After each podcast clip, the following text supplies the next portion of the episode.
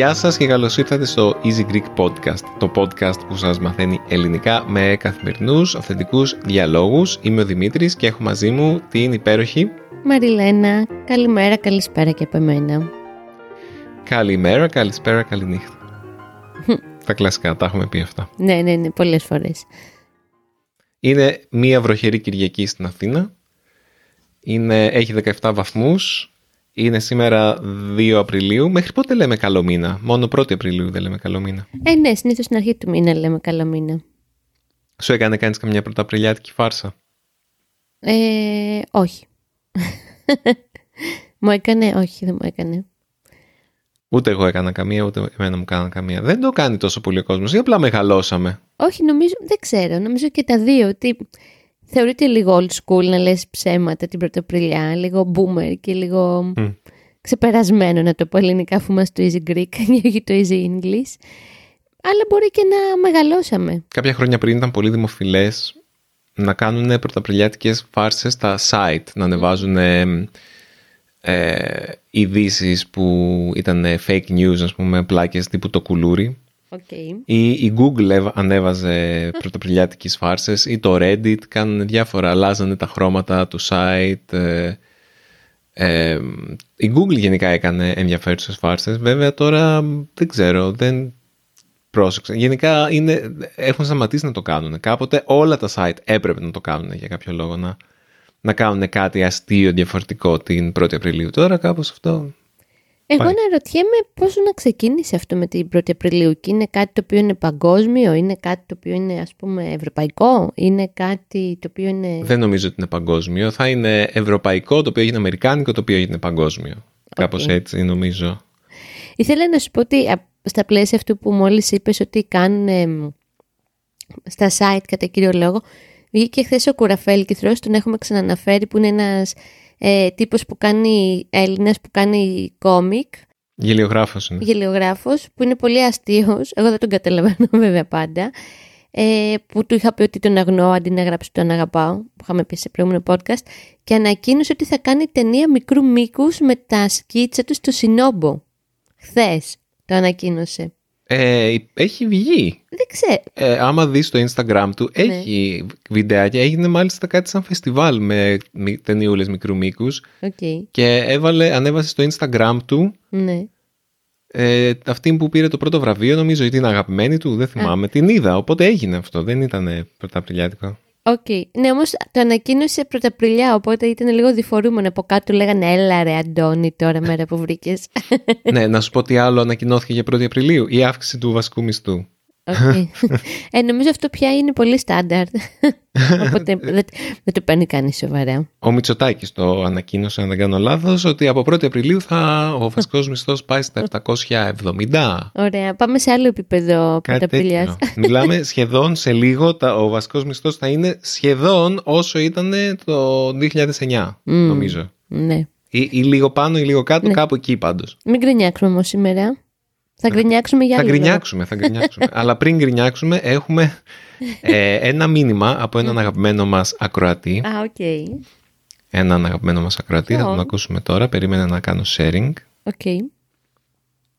Sharing is caring, που λέγανε τότε που γράφαμε κασέτες. Αγαπημένος ακροατής, μέλος και σπόνσορας, grand sponsor. Όχι grand sponsor, σπόνσορας χορηγός. Ε, αλλά τον αγαπάμε. Ποιος είναι καλέ; Ο Τζίνο. Α, ο Τζεφ. πολλά θες. Περίμενα. Μην το κρατάει έκπληξη. Kevin Green. Ε, ναι. Ε, ναι, στο κρατάει έκπληξη. Γιατί όχι. Πάμε, πάμε, πάμε. Γεια σας παιδιά, ο Τζεφ εδώ. Μόλις άκουσε το podcast σας και έχω τη δική μου αστεία ιστορία, αν και δεν είναι λάθος κορεκτόρου, αλλά λάθος των κακών μου ελληνικών. Επισκεπτόμουν uh, έναν ελληνικό φίλο που γνωρίζετε και ζήτησε μια χάρη. Θα μου κάνεις μια χάρη, είπα. Ναι, φυσικά μου είπε. Και αντί να ρωτήσω, χρειάζομαι ένα τσιμπιδάκι, ρώτησα χρειάζομαι ένα τσιμπούκι. Αχ, Θεέ μου. Τώρα φροντίζω να ξέρω τη διαφορά μεταξύ αυτών των δύο λέξεων. Α, και επίσης, μία φορά ήμουν σε μια ταβέρνα α, και παράγγειλα μια χορτοκοπτική σαλάτα ή α, μια χωριατική σαλάτα. Τέλος πάντων. να περάσετε καλά. Γεια! Γεια σου, Τζεφ. Αλήθεια, Τζεφ. παρήγγειλες χορτοκοπτική σαλάτα. Πώς το έκανες αυτό; Άμα δεν ήξερες τι είναι η χορτοκοπ... το χορτοκοπτικό, τέλος πάντων. Το χορτοκοπτικό, παιδιά, είναι το μηχάνημα το οποίο.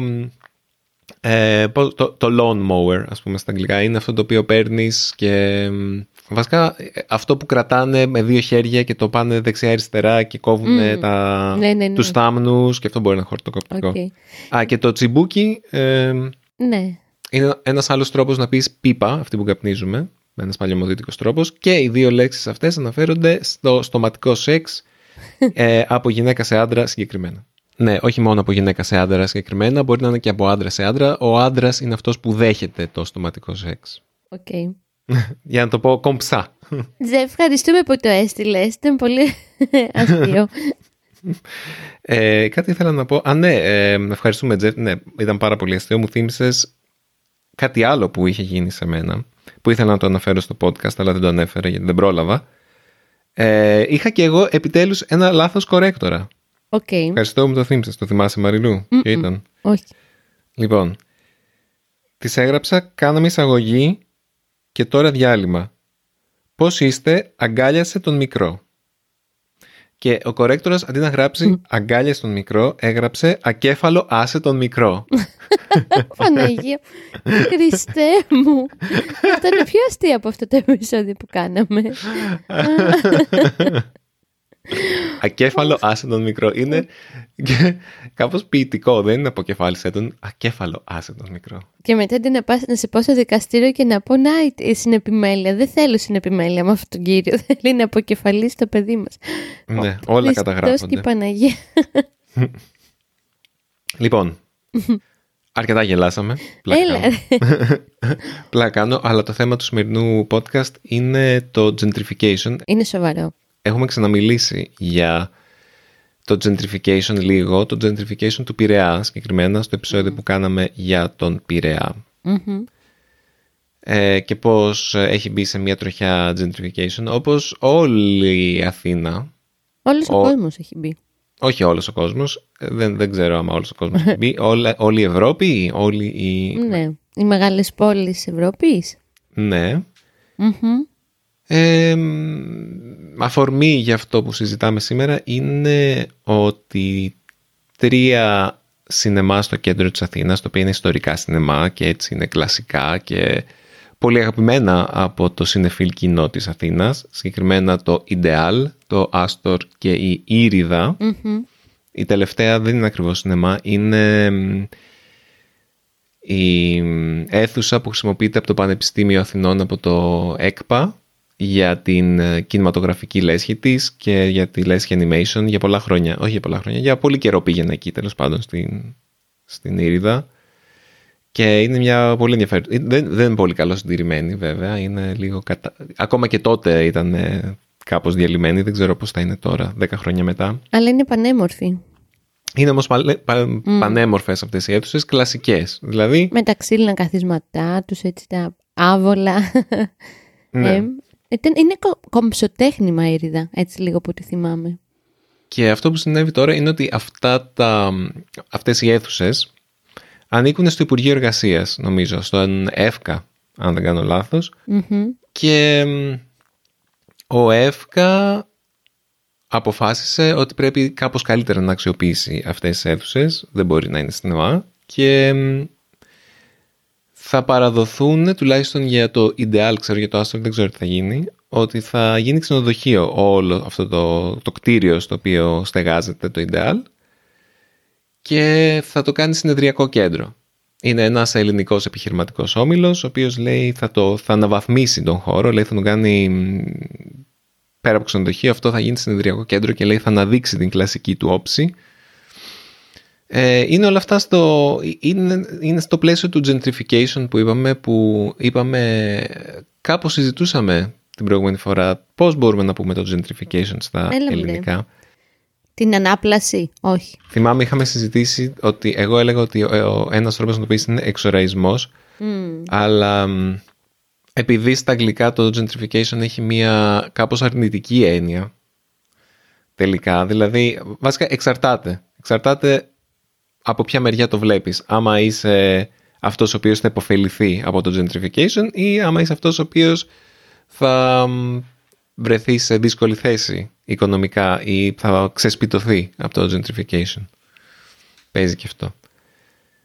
Εξευγενισμός. Α, ναι. Ναι, είναι πιο καλό. Ναι.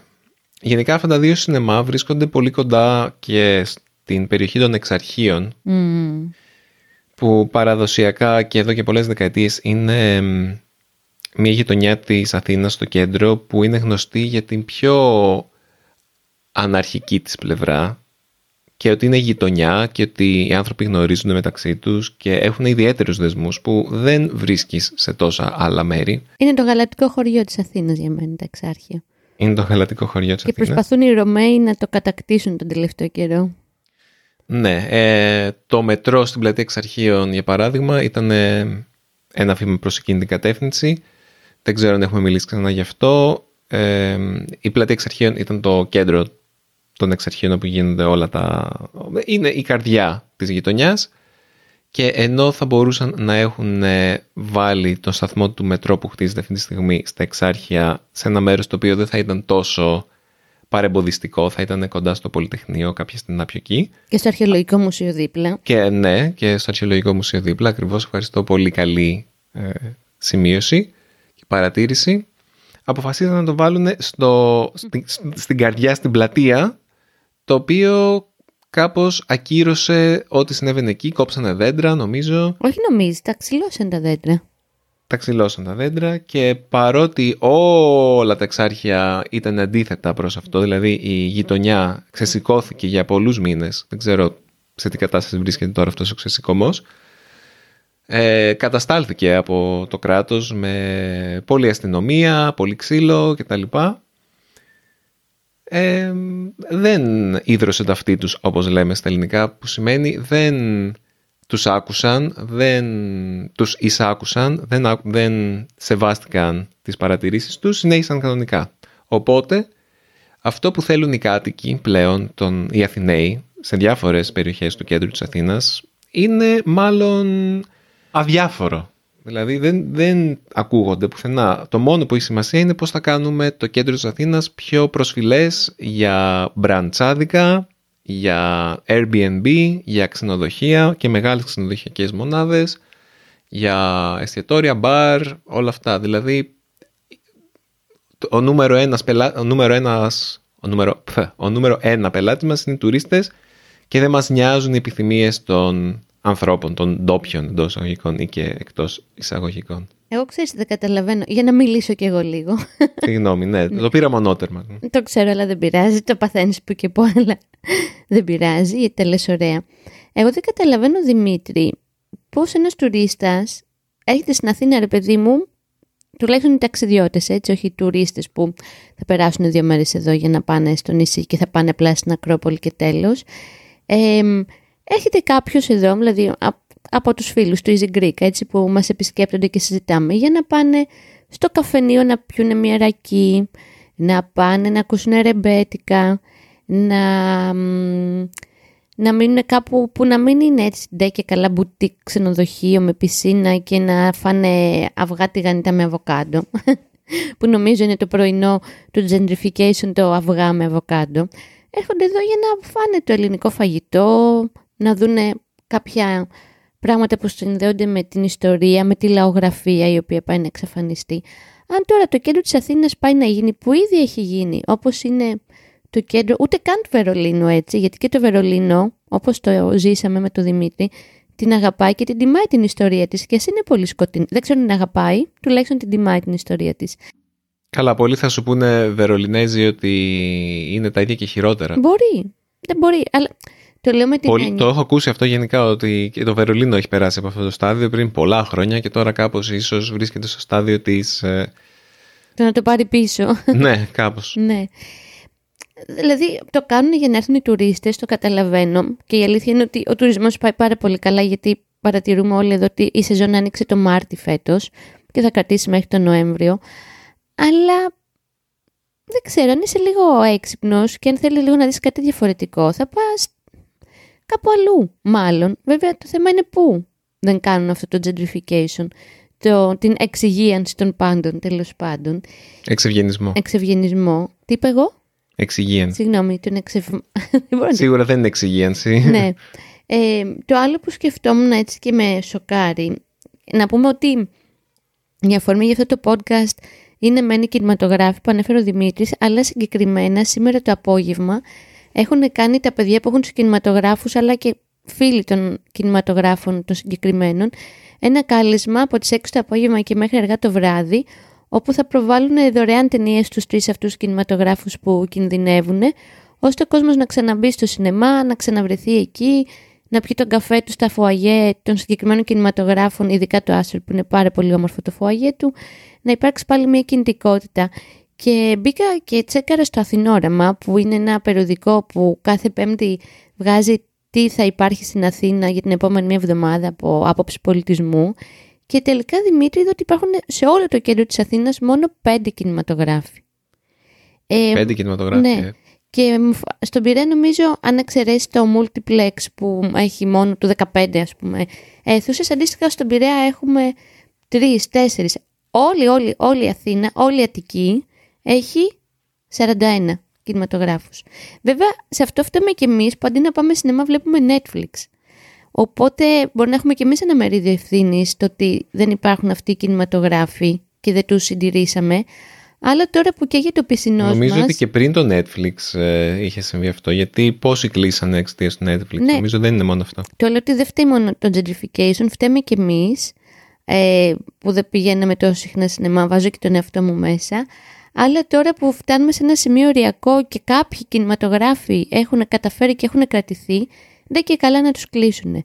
Ενώ υπάρχουν τόσα κτίρια στην Αθήνα, τόσα κτίρια εγκατελειμμένα, τόσα υπέροχα, πανέμορφα κτίσματα που μπορούν να τα κάνουν ξενοδοχιάρες, αλλά δεν και καλά πάνε να καταστρέψουν ό,τι σχετίζεται με την τέχνη. Αυτό εγώ νιώθω. Το έχουμε ξαναπεί Ναι. στο αυτό. Κάνανε μια διαμαρτυρία για το, στο, στο Υπουργείο Πολιτισμού, σωθήκανε. και το Υπουργείο Πολιτισμού είπε, ε, παιδιά, η Μενδώνη συγκεκριμένα, είπε, παιδιά, δεν είμαι αρμόδια εγώ να πάρω απόφαση γι' αυτό και τους παρέπεμψε στο Υπουργείο Περιβάλλοντος. Ναι. Ε, είναι, ναι, γιατί το Υπουργείο Πολιτισμού κάνει ό,τι μπορεί για να αφαιρέσει κάπως τον πολιτισμό ή να, να τον κάνει ένα πολύ συγκεκριμένο είδος πολιτισμού. Το έχουμε ξαναπεί ότι σε, αυ- με αυτή την κυβέρνηση ε, το Υπουργείο Παιδείας καταστρέφει την παιδεία, το Υπουργείο Πολιτισμού καταστρέφει τον πολιτισμό, το Υπουργείο Περιβάλλοντος καταστρέφει τον περιβάλλον. Για το υγεία δεν θέλω να το θίξω. ναι, ναι. ε, αλλά ναι, είπαμε να μην πούμε τόσο Ωραία, πολλά για την όχι, κυβέρνηση αυτή τη φορά. Μπορούμε να μιλήσουμε για το gentrification γενικότερα. Μας είχαν πει οι φίλοι μας οι Ολλανδοί που έχουν, ε, ο- η Σαν και ο Μπάρτ, Μμμ. που μετακινούνται μεταξύ Άμστερνταμ, Αθήνας και ολόκληρου του κόσμου. ήταν, ήταν στην Κάνα για κάποιους μήνες τώρα για να καταλάβετε. Μας είπαν οι φίλοι μας ότι αυτή η διεργασία ήταν αυτό που συζητάγανε πριν, ξέρω εγώ, 10 χρόνια στο Άμστερνταμ συνέβαινε αυτό.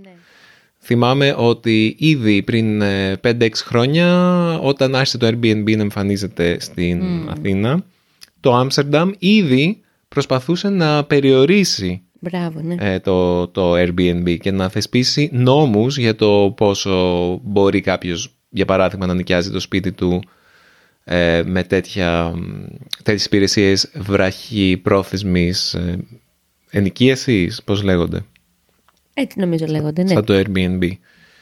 Ε, και νομίζω ότι κάτι τέτοιο θα έπρεπε να κάνουμε και εδώ. Βέβαια, στην κατάσταση που είμαστε τώρα, που η, η αγορά είναι υπεράνω των νόμων, δεν μπορώ να σκεφτώ πώς θα μπορούσε κα- ένας δήμαρχος σαν τον Μπακογιάννη, για παράδειγμα, να πάρει μια πρωτοβουλία και να πει «Παιδιά, πρέπει να περιορίσουμε τα Airbnb γιατί καταστρέφεται την ταυτότητα της πόλης μας».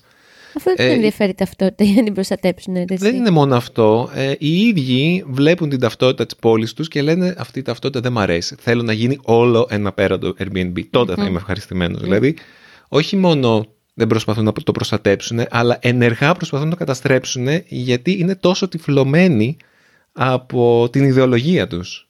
Είναι τραγικό και δεν θα μπορούσαν να είναι χειρότεροι άνθρωποι σε αυτή τη θέση για να προστατέψουν αυτά τα οποία μπορούν να προστατευτούν. Αυτό βέβαια, ξέρεις τώρα το πρόβλημα είναι γιατί το συζητάμε πολύ έντονο ότι για παράδειγμα εγώ νιώθω πάρα πολύ τυχερή και νιώθω τεράστια ευγνωμοσύνη που έχουμε δικό μας σπίτι με τον Δημήτρη και δεν πληρώνουμε νίκιο. Γιατί σε όλο αυτό το πλαίσιο μέσα πια για να βρεις σπίτι στην Αθήνα να μείνεις δεν Φυσικά. υπάρχει τίποτα. Είναι και, είναι και τα ενίκια πολύ σημαντικό θέμα. Ναι, στην είναι κουβέντα. στα πλαίσια, δηλαδή μας παλιά ρε παιδί μου, έμενα, είχα μείνει κι εγώ, ήταν η πρώτη φορά που έζησα μόνη μου στα, στο κέντρο της Αθήνας όταν ήμουν 27 χρονών, στα Εξάρχεια που λέγαμε πριν και έδινα 180 ευρώ νομίζω το 2007. Τώρα, το συγκεκριμένο σπίτι είμαι σίγουρη ότι το οποίο ήταν ένα δωμάτιο και στην κουζίνα και εγώ που είμαι μικροκαμωμένη ίσα που χώραγα, δηλαδή ένας πιο μεγάλος άνθρωπος θα ήταν λίγο δύσκολο να ζει σε αυτό το σπίτι. Είμαι σίγουρη ότι τώρα θα ζητάει 4 εκατοστάρικα. Ή μα έλεγε μια κοπέλα που τη συνάντησα σε ένα αγαπημένο μου καφέ στο Λακαντόνα, στο κέντρο της πόλης. Ε, ζει στα εξάρχεια, σε ένα σπίτι χωρίς ασανσέρ, χωρίς θέρμανση, χωρίς καινούργια παντζούρια, ε, που δεν έχει κάνει μια τρομερή ανακαίνιση και έδινε 250 ευρώ, της το πήγανε 380 για ένα χρόνο και της πάνε μετά ότι θα φύγουν γιατί θα το αναλάβει μεσητικό γραφείο που θα τον νοικιάζει 550 ευρώ. Και λες, πώς θα ζήσει ο κόσμος, πού θα ζήσει, θα πάμε μάλλον στην επαρχία. Όχι ότι εκεί θα είναι πιο καλά τα πράγματα, θα είναι λίγο καλύτερα. Μάλλον. Θα γυρίσουμε στα χωριά μας, μήπως είναι μια ευκαιρία. Δεν ξέρω, ρε Δημήτρη. Κοίτα, το ιδανικό για... Η ιδανική κατάσταση για την Αθήνα από μία άποψη του κεφαλαίου, πώς θα το έβλεπε αυτή τη στιγμή και πώς το βλέπει, είναι ότι η Αθήνα θα έπρεπε να διάσει από Αθηναίους, να γεμίσει Οι nomads. από, να γεμίσει από οι nomads, οι οποίοι θα αφήνουν τα λεφτά τους από το εξωτερικό και οι εργάτες θα είναι αλλοδαποί. Ναι. Ντουμπάι. Αυτό θα ήταν το ιδανικό σενάριο. Οκ. Ωραία. Οπότε προς, τα- προς εκεί κινείται η κατεύθυνση. Δηλαδή βλέπουμε ότι όλο και περισσότεροι άνθρωποι ε, φεύγουν από το κέντρο γιατί δεν μπορούν να πληρώσουν το ενοίκιο. Ή φεύγουν ακόμα και από την Αθήνα, ναι όπως είπες. Δηλαδή ή σε αυτή τη φάση μπορεί να μην το βλέπουμε γιατί ακόμα είναι φρέσκο, αλλά νομίζω ότι σιγά σιγά όσο οικονομικά γίνεται όλο και πιο δύσκολο να μένεις σε αυτή την πόλη, θα αρχίσουμε να μετακινούμαστε προς τα έξω. Μπορεί. Δεν ξέρω. Πραγματικά. Εγώ πολλές φορές αναρωτιέμαι και το λέω στο Δημήτρη και το λέγαμε και πριν γίνουμε γονείς. Στο τι κόσμο φέραμε το παιδί μας και σε τι κόσμο θα μεγαλώσει και τι κόσμο θα του παραδώσουμε και πράγματα που εμείς τα μάθαμε και τα αγαπήσαμε και, μας διαμο... και διαμόρφωσαν την προσωπικότητά μας. Τι θα, παρα... τι θα βρει ο Σταύρος μεγαλώνοντας σε 15 χρόνια; Αρχικά δεν θα βρει γειτονιά, όπως βρίσκαμε εμείς. Που βγαίναμε έξω, αυτό βέβαια δεν έχει να κάνει με, το... με αυτό που συζητάμε, απλά έτσι σαν μια ιδέα. Εμείς βγαίναμε παλιά στο δρόμο, βρίσκαμε άλλα πέντε παιδιά στη γειτονιά και παίζαμε όλοι μαζί και πέρναγε η ώρα. Τώρα εδώ πέρα δεν υπάρχει έννοια της γειτονιάς. Δεν εμπιστευόμαστε τους γειτονές μας να βγουν έξω τα παιδιά. Ο Σταύρος καρφαλώνει την, στην τζουλήθρα του, οπότε να μπορεί να βλέπει πιο έτσι, από ψηλά ποιος περνάει έξω από το σπίτι. Και άμα δει παιδάκι, τους φωνάζει παιδάκι, έλα, έλα, έλα, έλα, έλα. Τώρα, Ναι, αλλά τα παιδάκια ήρθαν. Ήρθαν όμως τα παιδάκια. Και παίξανε. Ναι. και ανταλλάξαμε και τηλέφωνο με τη μαμά και έχουμε γίνει και φίλοι. Το λέω ότι. Εντάξει, αυτό δεν σχετίζεται με την αλλαγή της πόλης. Σχετίζεται όμως ότι στα πλαίσια που μία πόλη αλλάζει τόσο έντονα και τόσο γρήγορα, τι θα γνωρίσει ένα παιδί σε 10 χρόνια από τώρα; Αυτό έτσι, μια υπαρξιακή αγωνία μιας Ελληνίδας μαμάς. Ε, εγώ το συζητάω αυτό πολλές φορές και η απάντησή σου για άλλα θέματα βέβαια ήταν για θέματα λίγο πιο Οικολογίας, ας πούμε. οικολογικά, ναι, αλλά πάντα η απάντησή σου η οποία και εδώ ταιριάζει είναι ότι κάθε γενιά και κάθε εποχή έχει τα δικά της προβλήματα. Ναι. Δηλαδή μπορεί κάποια πράγματα να είναι λιμένα που στο παρελθόν θα ήταν ζωτική σημασίας πρόβλημα, αλλά δημιουργούνται άλλα προβλήματα. Και το βλέπουμε αυτό συνεχώς. Δηλαδή ζούμε σε μια εποχή νομίζω που αν έχεις κάποια χρήματα για να μην είσαι τέλειος απένταρος και έχεις προβλήματα επιβίωσης, δημιουργούνται άλλα προβλήματα τα οποία έχουν να κάνουν με, όπως συζητήσαμε και στο προηγούμενο επεισόδιό μας, σχετικά με τα Zivilisationskrankheiten, με, που στα αγγλικά λέγονται lifestyle diseases, λέγονται, που έχουν να κάνουν με τις αρρώστιες που έχουν να κάνουν με την άνεση, με το καθισιό, με, δηλαδή αυτά δεν τα είχαμε παλιά και έχουν να κάνουν με το πώς ζούμε Αυτά αλλάζουν, δηλαδή μπορεί ε, να, ο Σταύρος να μεγαλώσει σε έναν απόλυτα δικτυωμένο κόσμο που μπορεί να ταξιδέψει όσο θέλει, όπου θέλει ε, και να έχει φίλους από όλο τον κόσμο, δεν ξέρω, να υπάρχει μια παγκόσμια κυβέρνηση, ξέρω εγώ, σου λέω ένα παράδειγμα, αλλά να μην υπάρχει γειτονιά. Ναι, ή θα πίνει παντού φρέντο καπουτσίνο και δεν θα πιει μόνο ελληνικό καφέ σε κουπάκι και θα του δώσουν και ένα λουκούμι τρεντάφυλλο. Εντάξει, εδώ είμαστε και θα τα δούμε να αλλάζουν όλα. Ναι, επίσης εγώ είμαι αισιόδοξο. Με κριτική ματιά πάντα. Είμαι αισιόδοξος από την άποψη ότι πάντα ε, οι συνθήκες δημιουργούνται τις ανάγκες και κάποια στιγμή ε, το μόνο που χρειάζεται είναι κάποιος να πει: Ξέρεις τι, δεν μου αρέσει αυτό και θα πάω προς την άλλη και μπορεί να δημιουργήσει ένα κίνημα. Πάντα έτσι συμβαίνει. Mm-hmm. Κάποιος κάνει κάποιος επαναστάτης ε, κάποιος οραματιστής βλέπει ότι τα πράγματα θα μπορούσαν να είναι διαφορετικά και χαράζει την δική του πορεία και κάποιοι τον ακολουθούν και κάποιοι άλλοι ακολουθούν αυτόν που ακολούθησαν τον πρώτο και δημιουργούνται και πάει λέγοντας. Και, έτσι, και πάει λέγοντας και ο κόσμος αλλάζει Έτσι έγινε και με το Airbnb για παράδειγμα και τώρα κατέξυσε τον κόσμο. Κάτι άλλο θα αντικαταστήσει το Airbnb, κάτι άλλο θα αντικαταστήσει άλλα πράγματα που ξέρουμε και η ζωή συνεχίζεται γιατί είναι μια συνεχής αλλαγή. Ωραία τα είπες. Ωραίο κλείσιμο, Δημήτρη. Μπράβο. Μπράβο, Οπότε, εγώ είμαι αισιόδοξος, γιατί είμαι αισιόδοξος γενικότερα, γιατί ξέρω ότι μπορεί τώρα τα πράγματα να είναι άσχημα, αλλά από την άποψη του gentrification και τα λοιπά, αλλά οι άνθρωποι βλέπουν και οι άνθρωποι σκέφτονται και οι άνθρωποι αντιδρούν και ίσως χρειαζόμαστε τέτοιες αφορμές για να συνειδητοποιήσουμε τι είναι αυτό που είχαμε και τι είναι αυτό που θέλουμε να προστατεψουμε Έτσι ώστε να συσπηρωθούμε γύρω από αυτό. Εγώ δεν έχω τίποτα άλλο να πω. Με κάλυψες, Δημήτρη. Ευχαριστώ. Ωραία. ε, άμα θέλετε κι εσείς να πείτε κάτι σε σχέση με όλα αυτά ή άμα θέλετε να κάνετε μια οποιοδήποτε ερώτηση σχετικά με το podcast, με αυτά που συζητάμε, ε, παρατηρήσεις, ε, άμα θέλετε να μας βρίσετε, δεν ξέρω, μπορεί να θέλετε να μας βρίσετε. Ευπρόσδεκτο, στείλτε μας. Και όπως... Είμαστε ανοιχτοί σε feedback και σχόλια και παρατηρήσεις. Mm-hmm. Στείλτε μας στο podcast παπάκι easypavlagreek.org ή αφήστε μας ένα σχόλιο στο easygreek.fm όπου κατοικεί το podcast μας. Αυτά. Ε; Αυτά. Ωραία. Να είστε όλοι καλά. Τα λέμε σε μία εβδομάδα από τώρα. Τα λέμε στο επόμενο επεισόδιο του Easy Greek Podcast. Να είστε όλοι και όλες καλά και συνεχίζετε ελληνικά. Mm-hmm. και χαρά.